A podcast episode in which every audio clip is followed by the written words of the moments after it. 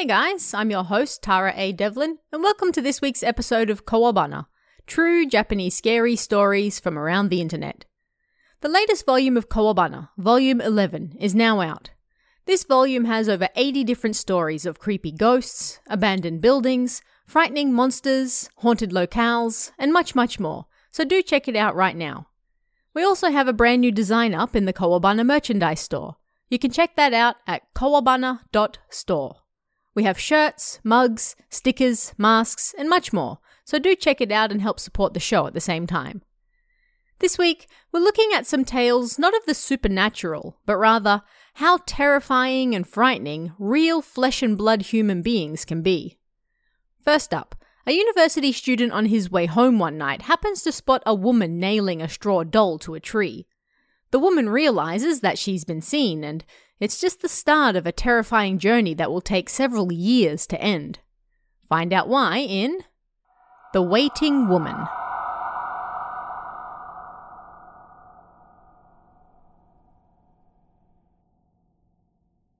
This happened when I was a university student. Things have finally calmed down now, so let me get it all out. This isn't a story about ghosts or anything like that, but rather how scary real people can be. During the autumn of my first year at university, I was out drinking with a friend one day and I managed to catch the last train home. My house was about a 15 minute walk from the closest station. I used that road almost every day and there was a small shrine on the way. A shrine so small and indistinct that only the locals knew about it.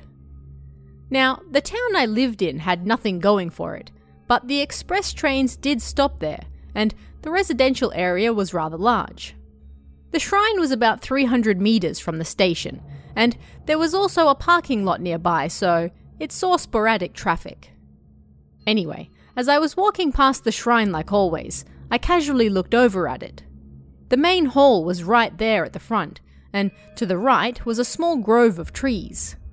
This section of trees was so small that during the day you could see the road on the other side of it. But just for a second, inside those trees, I saw what looked like a person dressed in white making a swinging motion towards a tree. I couldn't tell whether it was a man or a woman, but even with just a glimpse, I could guess what they were doing. The Hour of the Ox. They were performing the Straw Doll Curse. I didn't know much about the curse at the time.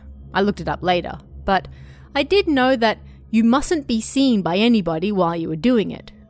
If somebody saw you, then the curse would be turned back on you, and the only way to avoid that would be to kill that person who saw you. It was just a legend, of course, but still, a chill ran down my spine. It wasn't the straw doll itself that frightened me, but rather seeing a person who hated someone so much that they would go to these lengths to get back at them. That was frightening. As an aside, I've been to Kotohira Shrine in Kyoto, and the stuff written on the votive tablets there is pretty scary. Just standing near them feels like you're getting drawn into the bad vibes as well. And that was how I felt seeing the straw doll as well. But still, I pretended I didn't see anything, quickly turned around, and then continued on my way. I went straight for about 100 meters past the shrine, and as I approached the intersection, I turned around. Someone dressed all in white leaned out of the shadows of the shrine, and they were looking right at me. Crap, I thought. That person hammering the straw doll knew that I saw them.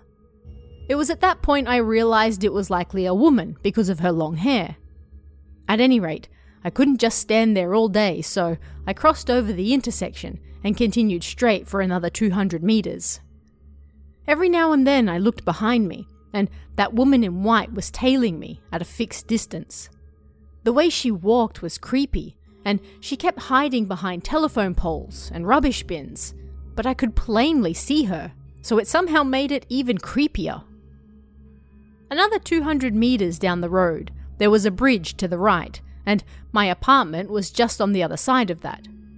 I kept walking straight, constantly looking behind me, but suddenly the woman was gone. Hmm? Did she hide somewhere? I thought. but I soon understood what was going on. The road I was on actually forked. The narrow path I took led to the residential area, but if you kept going straight, then it kind of looped back around to the other side. Kind of like a rugby ball, I guess. The woman is trying to get ahead of me on the other road, I thought. I looked back at the fork, and the woman who had just been 100 meters away was now only 5 meters behind me. The moment she saw me, she screamed and started chasing me. In her right hand, she held what looked like a small hammer, and I don't exactly remember the expression on her face, but she looked desperate as she ran after me. Honestly, I was afraid. I was her target, and the only thing she wanted to do was hurt me. It was the first time in my life I'd experienced anything like that. I ran up the pedestrian bridge as fast as my feet would carry me. I was a young man in university, and she was a middle aged woman, so it should have been easy for me to escape her. Still, it would be too dangerous to go straight home, so I decided to run into the convenience store behind my building instead.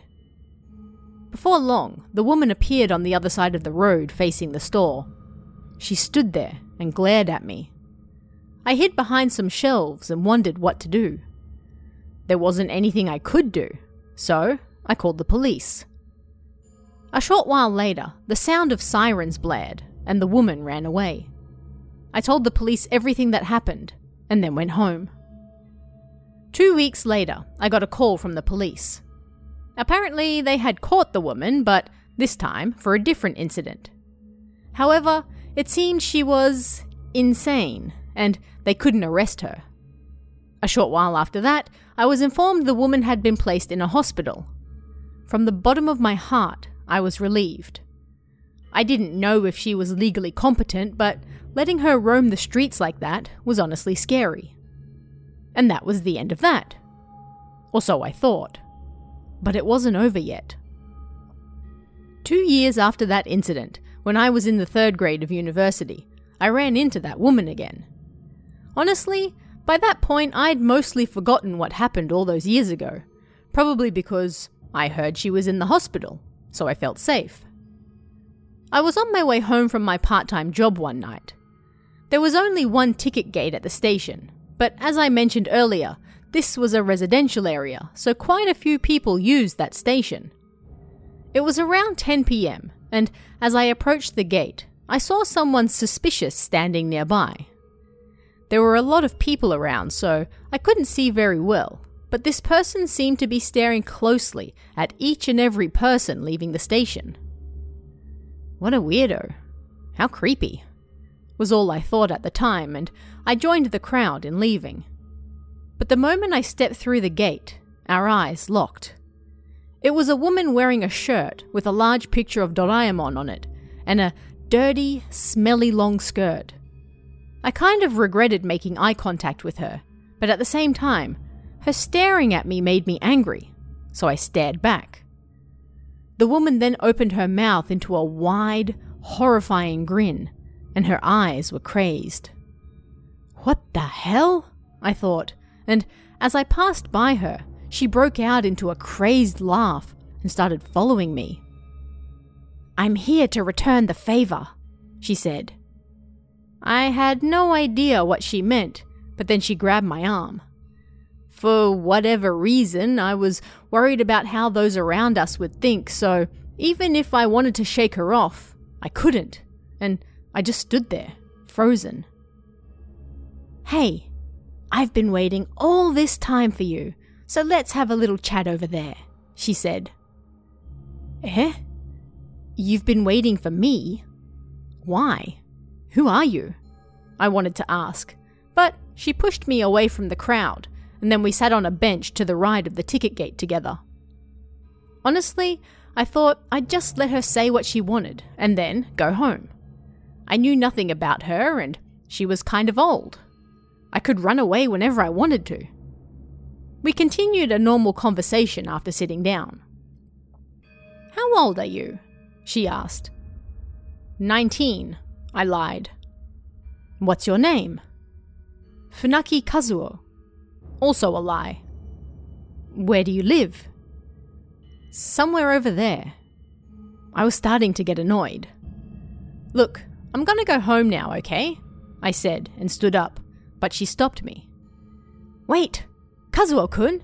I'm here to return the favor. I still had no idea what she was talking about. I have no idea what you're talking about, I said. What favor? I went to leave again, but she suddenly lowered her voice. Wait. I'll kill you, she said.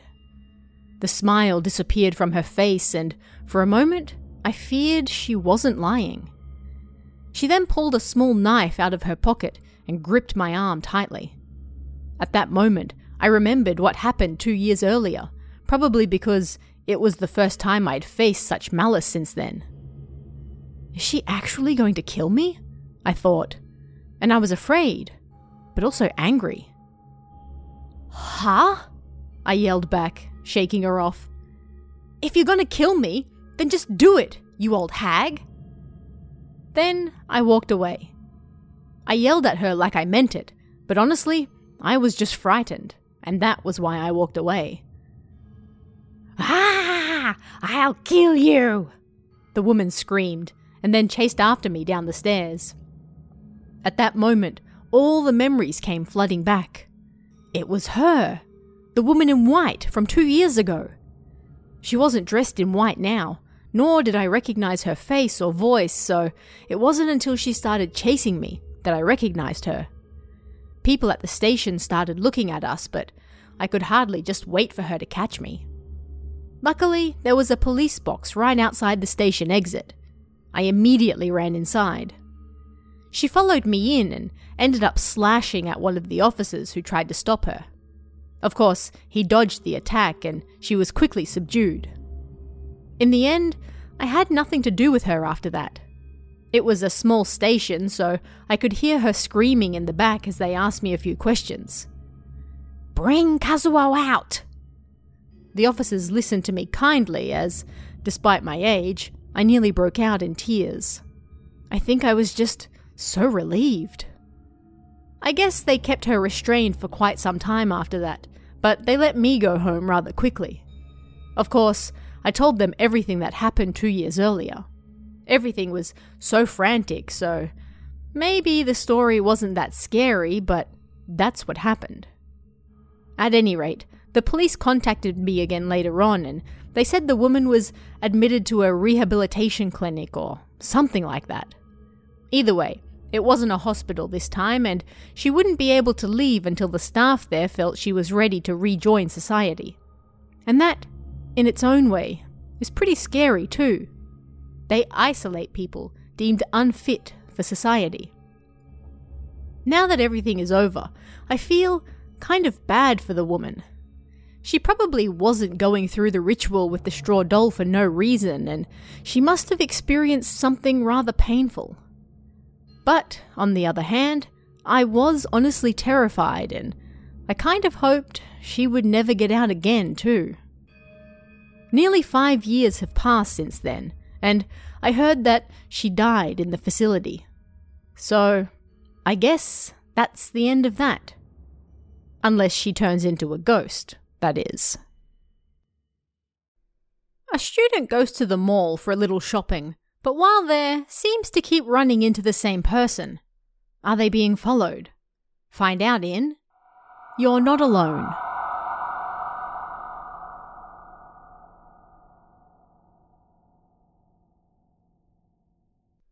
This happened when I was in the third year of junior high. I visited a large mall in the next town over with my family. First thing I did was visit the stationery store, and once there, I started going through all the stuff on the shelves. As I was looking at a few things, I saw a person approaching from the left, so I leaned in a little closer so they could pass behind me. But then I felt something brush against my back. I turned around and it was no doubt that person who had just passed by. But oddly, there was more than enough space for them to easily pass without ever touching me. How odd. Next, I went to the music store to look at some CDs. I picked one up and was looking at the track list on the back when suddenly I sensed someone standing on the opposite side of the rack in front of me. They were the type of shelves with CDs lined up on both sides, and you could see through them. I figured it was just somebody on the other side also browsing, but when I looked up, I saw a face staring right at me. It was a man. Our eyes met, and he didn't try to look away. On the contrary, he didn't even blink. He just continued staring right at me. My heart began to pound. Who on earth was this person? Surprised, I quickly moved away and pretended that I was looking for another CD elsewhere. Again, it wasn't long until the man stood on the other side of the shelves and started looking at me again. But this time, it was a little different. There were no CDs on the other side of the shelf. There was nothing but an empty aisle. There were a few posters, but that was it. And again, when I looked up, he was staring right at me. Suddenly, I realized something.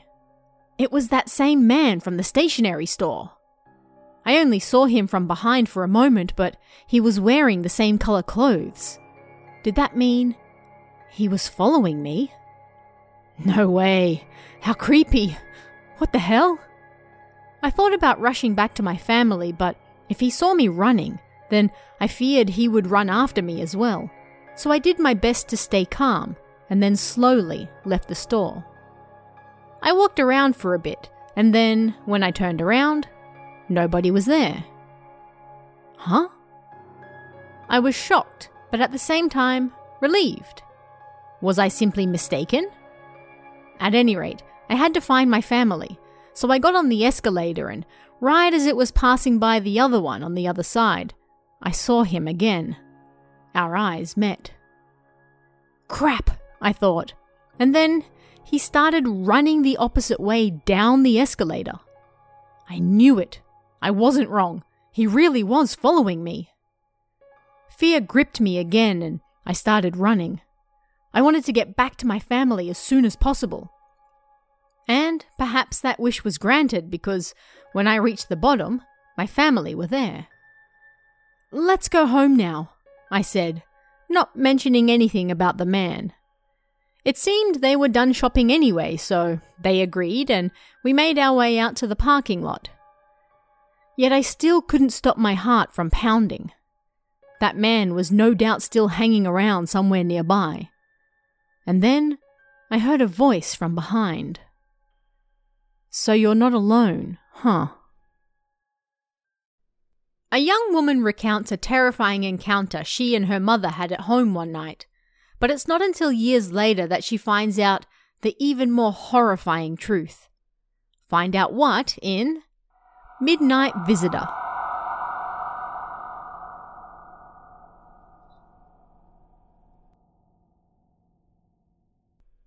My father wasn't around when I was born, so I always lived alone with my mother. Now I'm married and we live apart, but this happened when I was 17 and still living at home with her. It was around 3 am one night when the doorbell suddenly rang. I was chatting with my mother late into the night that night, so both of us were still awake. Who could it be at this hour? I said, and then I answered the intercom. Hello? A woman replied. Um, uh, Sorry for bothering you so late, but do you think you could let me spend the night here? Just by the sound of her voice, she seemed to be in her forties. The hesitation in her voice bothered me a little. Eh? You want to spend the night here? Are you one of my mother's friends? I asked.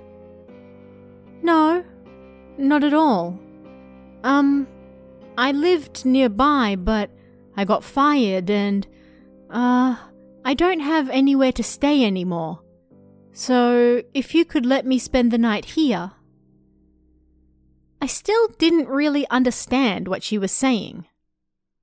So, you don't know my mother, but you want to stay here? Now I was confused too. Here, let me talk, my mother said. She had been watching the exchange and then she took over.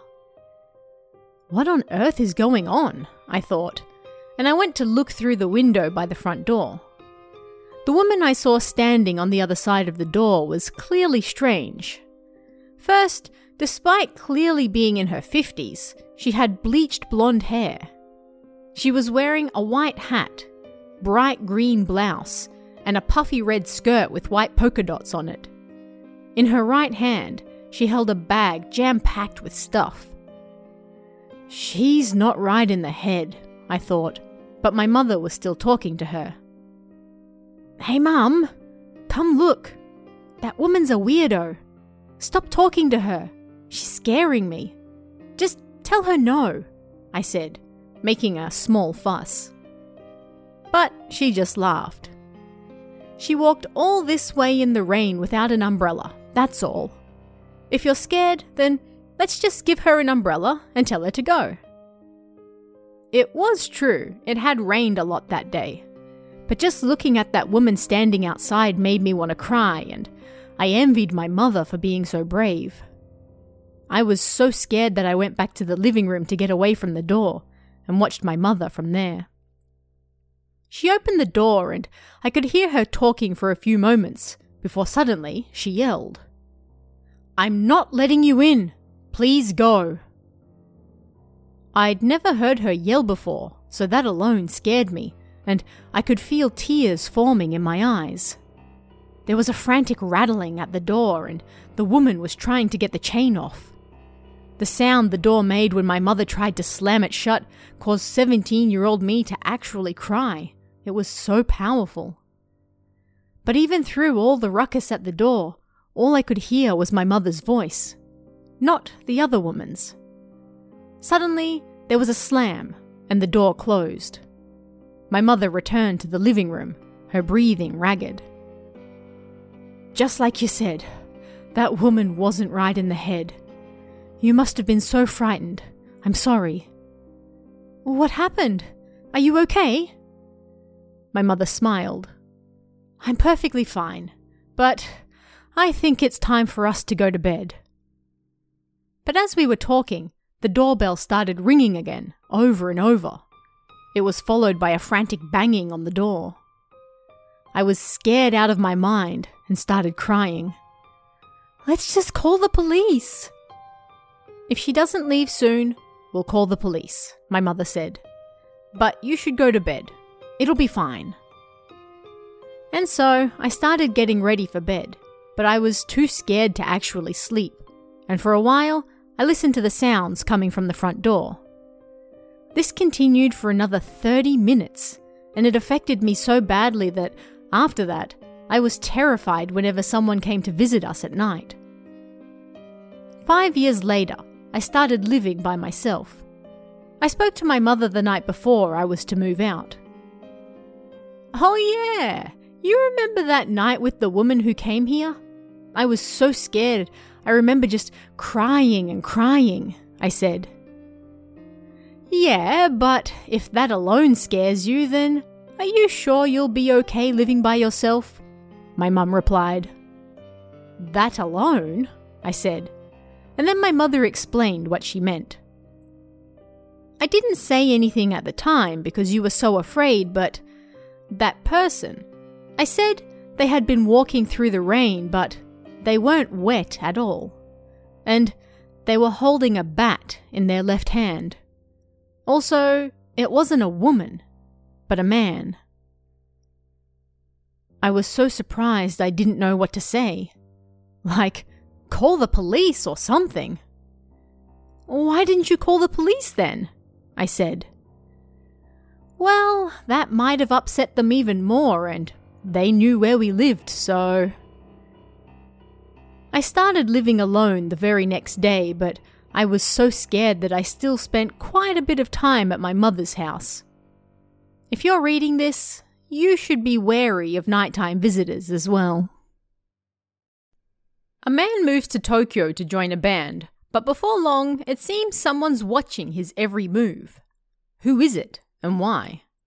Find out in The Woman's Hatred.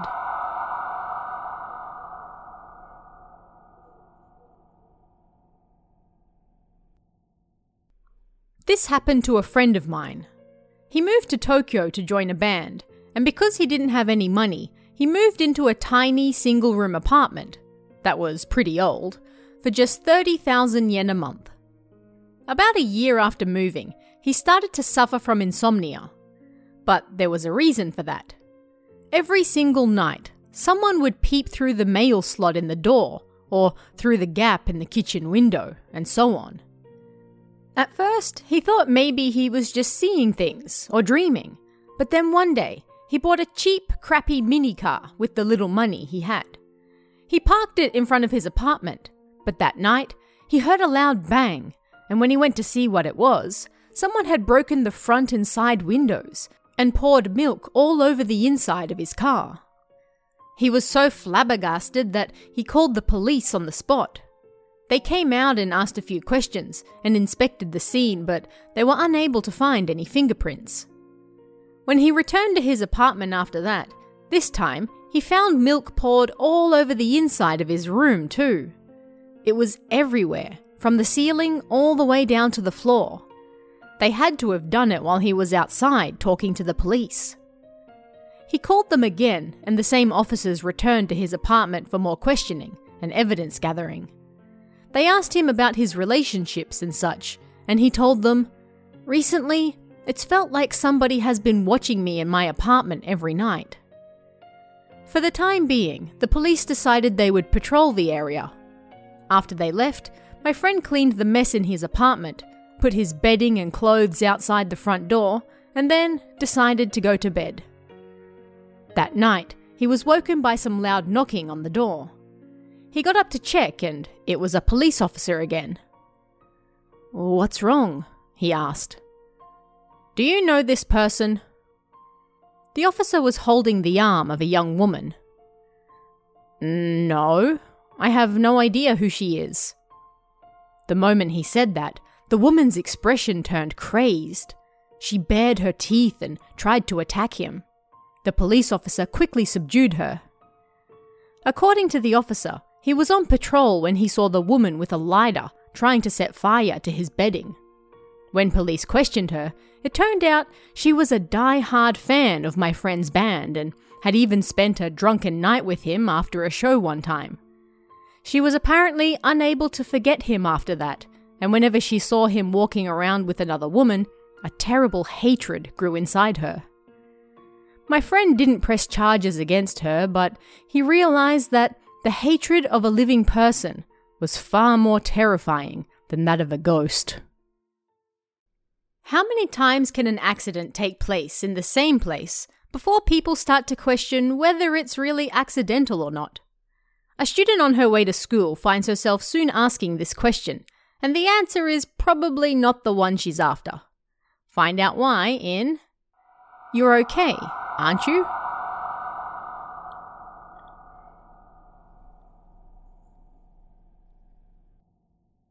When I was in high school, I was hit by a car twice on my way to school. I was riding along the road when I approached a car park.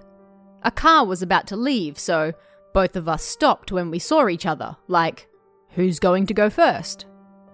The driver waved at me, as if to say, you go ahead first. And so that's what I did. But for some reason, the car started driving as well. He hit me from the side and I landed hard on the ground. My leg was all scraped up and bleeding, but all I could think was, oh my god, I've just been in an accident. The driver stepped out of his car and asked me, You're okay, aren't you? You can still go to school, right? Yeah, I'm okay, I said, and then we both went on our way. When I got there, I told my friend about what happened. What the hell? You need to go to the nurse's office right away. They then forcibly took me there. I didn't know the driver's name, nor did I know if that person regularly used that parking lot or not, so there was no way to track them down, and my injuries quickly healed, so I didn't dwell on matters and soon put it out of my mind. About six months later, I was riding my bike past that same parking lot again when this time I was hit by a motorcycle. And who would have thought? it was that same person again, too. Because he was on a motorbike this time, the impact was much larger and I got sent flying out onto the road. Are you serious? Again? I thought, and the man got off his bike, but left his helmet on and said, You can still go to school, right? And then he went on his way. There was little else I could do, so I continued to school and then went to the nurse's office. I decided to change my route after that though, but then one day there was another accident on that very same spot. I happened to be passing nearby at the time, and I saw one of the students from the younger grades lying on the ground. You're okay, aren't you? The driver said.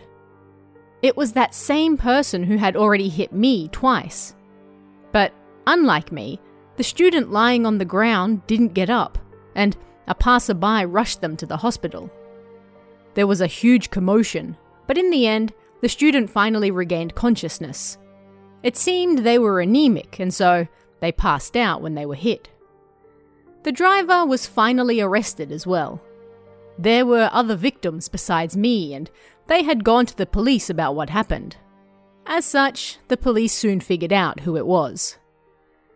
I've been too afraid to ever pass by that way again, and I've urged my family to avoid the area as well.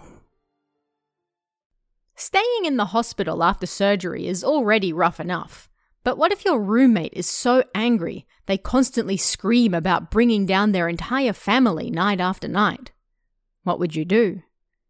Find out how the patient in this next story deals with it in The Old Woman's Grudge.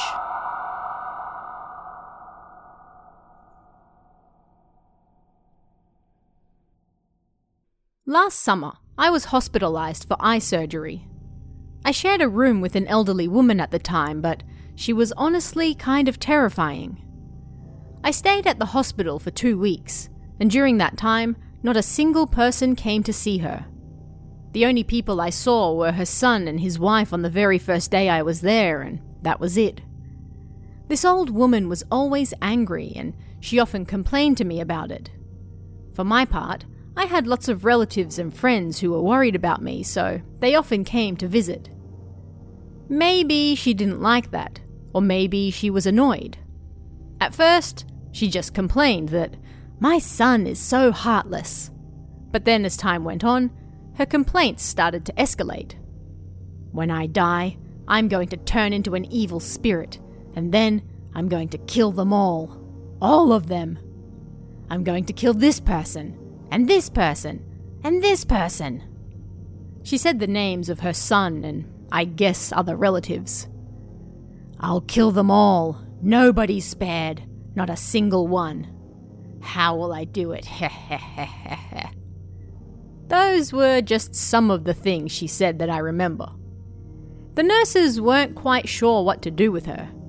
They tried to gently tell her off, but then she'd get angry at them too. I'll curse you too. Get the hell away from me. Neither the regular nurses, nor the head nurse, or even the doctors were able to do anything. She just yelled at them non stop, saying things I can't even write down here. After that, maybe the hospital called her family because a middle aged couple showed up who seemed to be her son and his wife. Mother, you must stop bothering people, the man said. He had to be her son. The curtain was closed, so I couldn't see them, but the old woman was quiet for once. That night, however, was a different story.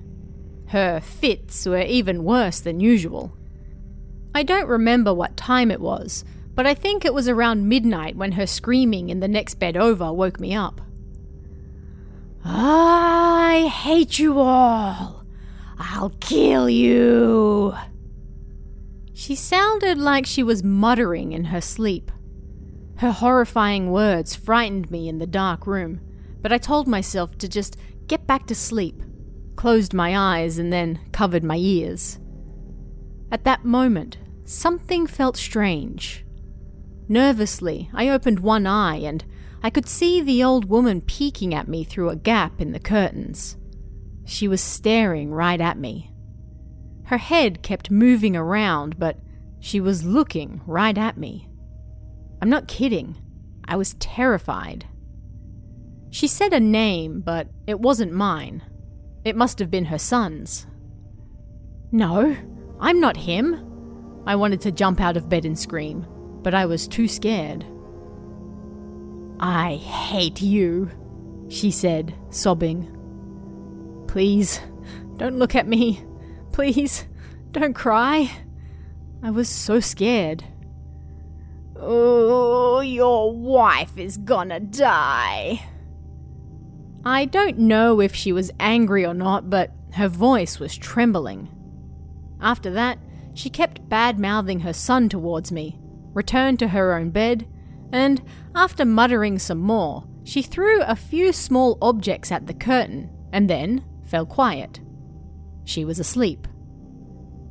The very next day, I was discharged from the hospital.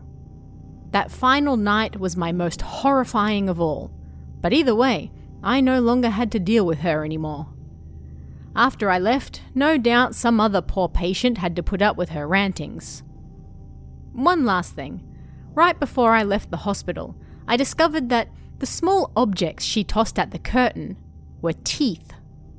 Her mouth was found all bloody, and at the bottom of the curtain, they found several small, yellowed teeth.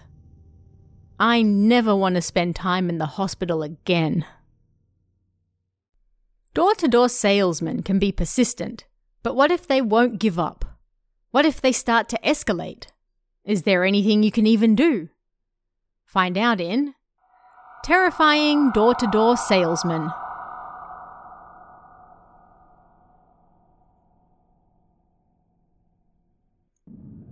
When I started living alone for the first time, I had all sorts of shady salesmen coming to my door. They were super annoying and so I decided not to answer the door at all unless I knew someone was coming first. And so I might occasionally check the peephole if someone knocked or rang the doorbell, but it was only to see who was there, and I never opened the door. Hey, I went to your house yesterday, a friend from school said to me one day. But you didn't answer. I was upset at myself for not answering the door that time and felt like I was being left out of things. After that, I decided to always check the peephole whenever someone rang the doorbell, so I didn't miss out again. One day, the doorbell rang, followed shortly thereafter by a few rhythmical knocks. Ah, that's got to be my friend, I thought, and I opened the door without checking first. It wasn't my friend, but rather someone from a company who cleaned futons and they wouldn't stop talking. I refused and refused, but still they wouldn't leave. And even worse, I couldn't even shut the door because they stood in the way and wouldn't let me.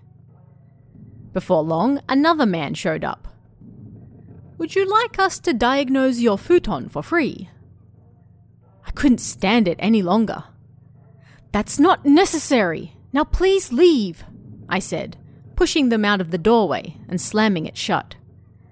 I checked the peephole to see if they had gone, and the second salesman was standing there with a terrifying grin on his face. Fear gripped me.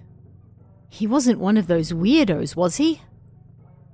Shortly after that, I heard a loud bang outside, scaring me. I went to check what it was, and someone had tossed a large stone onto the veranda. I lived on the first floor facing the parking lot, but I wasn't brave enough to put my head over the edge to check. After that, salesmen came to my door maybe once or twice a week, and then, just the other day, I heard someone rhythmically knocking on the door. Just like that day, the weird salesman arrived. I thought they were trying to get back at me for whatever reason, so I was far too scared to answer. But the knocking continued. I started to grow concerned and I approached the peephole to have a look. That same salesman was pressed up against the door, trying to look through the other side. I was so shocked I let out a gasp before I could stop myself. You're in there, aren't you? On the other side of the door, he said, and I was so afraid I ran further into the apartment to hide. But the veranda was right there. The curtains were closed, but I wasn't brave enough to open them.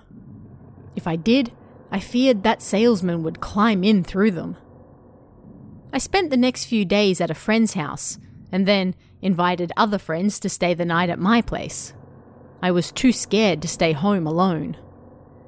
I heard that many salesmen have to resort to underhanded tactics to make a living because they don't have any other choice.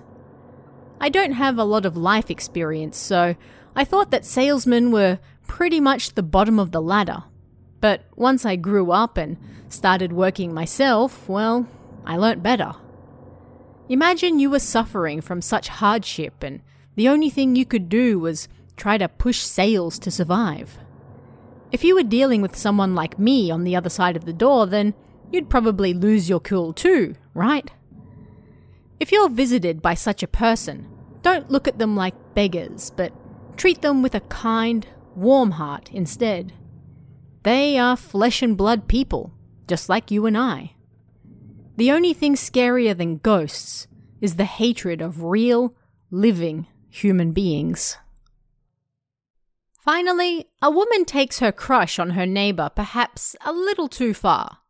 Find out why in I Love You to Death.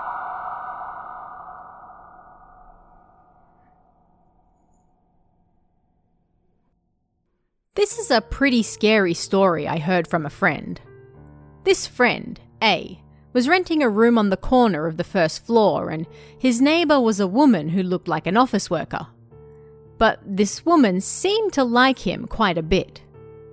It was clear she wasn't very good at relationship type stuff, and she was over the top with him whenever she went to see him. She was thin, pale, and not very pretty, so he didn't really think much about her though. Like, when he first moved in, he thought she was perhaps recovering from an illness or something. And she didn't seem to ever leave for work either. He felt bad whenever he saw her pale complexion, but he just really didn't reciprocate her feelings. Some time passed, and it seemed she was going back to work again. He saw her in the mornings and evenings, and she looked all dressed up for work. They weren't especially close, but they did have a friendly, neighbourly relationship. However, day by day, the woman's condition seemed to deteriorate before his very eyes. He grew worried about her, but he could still hear her laughing at night, so he figured she had to be okay. But then one day, he suddenly stopped seeing her. A week passed, and there was a terrible smell coming from her apartment. He went over with the manager and they found her dead. She had starved to death. But it wasn't just the sight of her dead body that horrified him, it was the state of her apartment as well. There was nothing in it. All the furniture was gone, the floorboards had been removed, the walls were falling apart, and the one closet still there had been turned around and was facing the wall. Stuck to it was what appeared to be a picture of my friend and various hairs stuck to it. It was probably some old type of love spell. The woman didn't work. She was just pretending to in order to catch his attention, and she was sitting in an empty apartment laughing to herself. The little money she had came from selling all of her stuff, and she survived as long as she did purely on water and the little food she could afford. She left behind a will on a stained piece of paper. The only thing it said was, A-san. He had no idea why she liked him so much, nor why she didn't work. But in the end, the entire experience was rather frightening for him. Don't forget to check out Kowabana Volume 11, out on Amazon right now. And check out our newly revamped merchandise store at kowabana.store. And if you'd like to chat about this week's stories, come and join us in the Kowabana Discord. You can find that link in the description or on kowabana.net. You can also check out our Patreon at patreon.com slash Tara A. Devlin for exclusive bonus stories and extras, or our YouTube channel at youtube.com slash Kowabana Japan for all sorts of Japanese horror you won't find anywhere else. Thanks, guys. Stay safe, and I'll see you again next time for even more Kowabana, true Japanese scary stories from around the internet. Want even more scary stories? Head over to kowabana.net for new translations every week. You can also join our Patreon for exclusive stories you won't find anywhere else. Head over to kowabana.net now.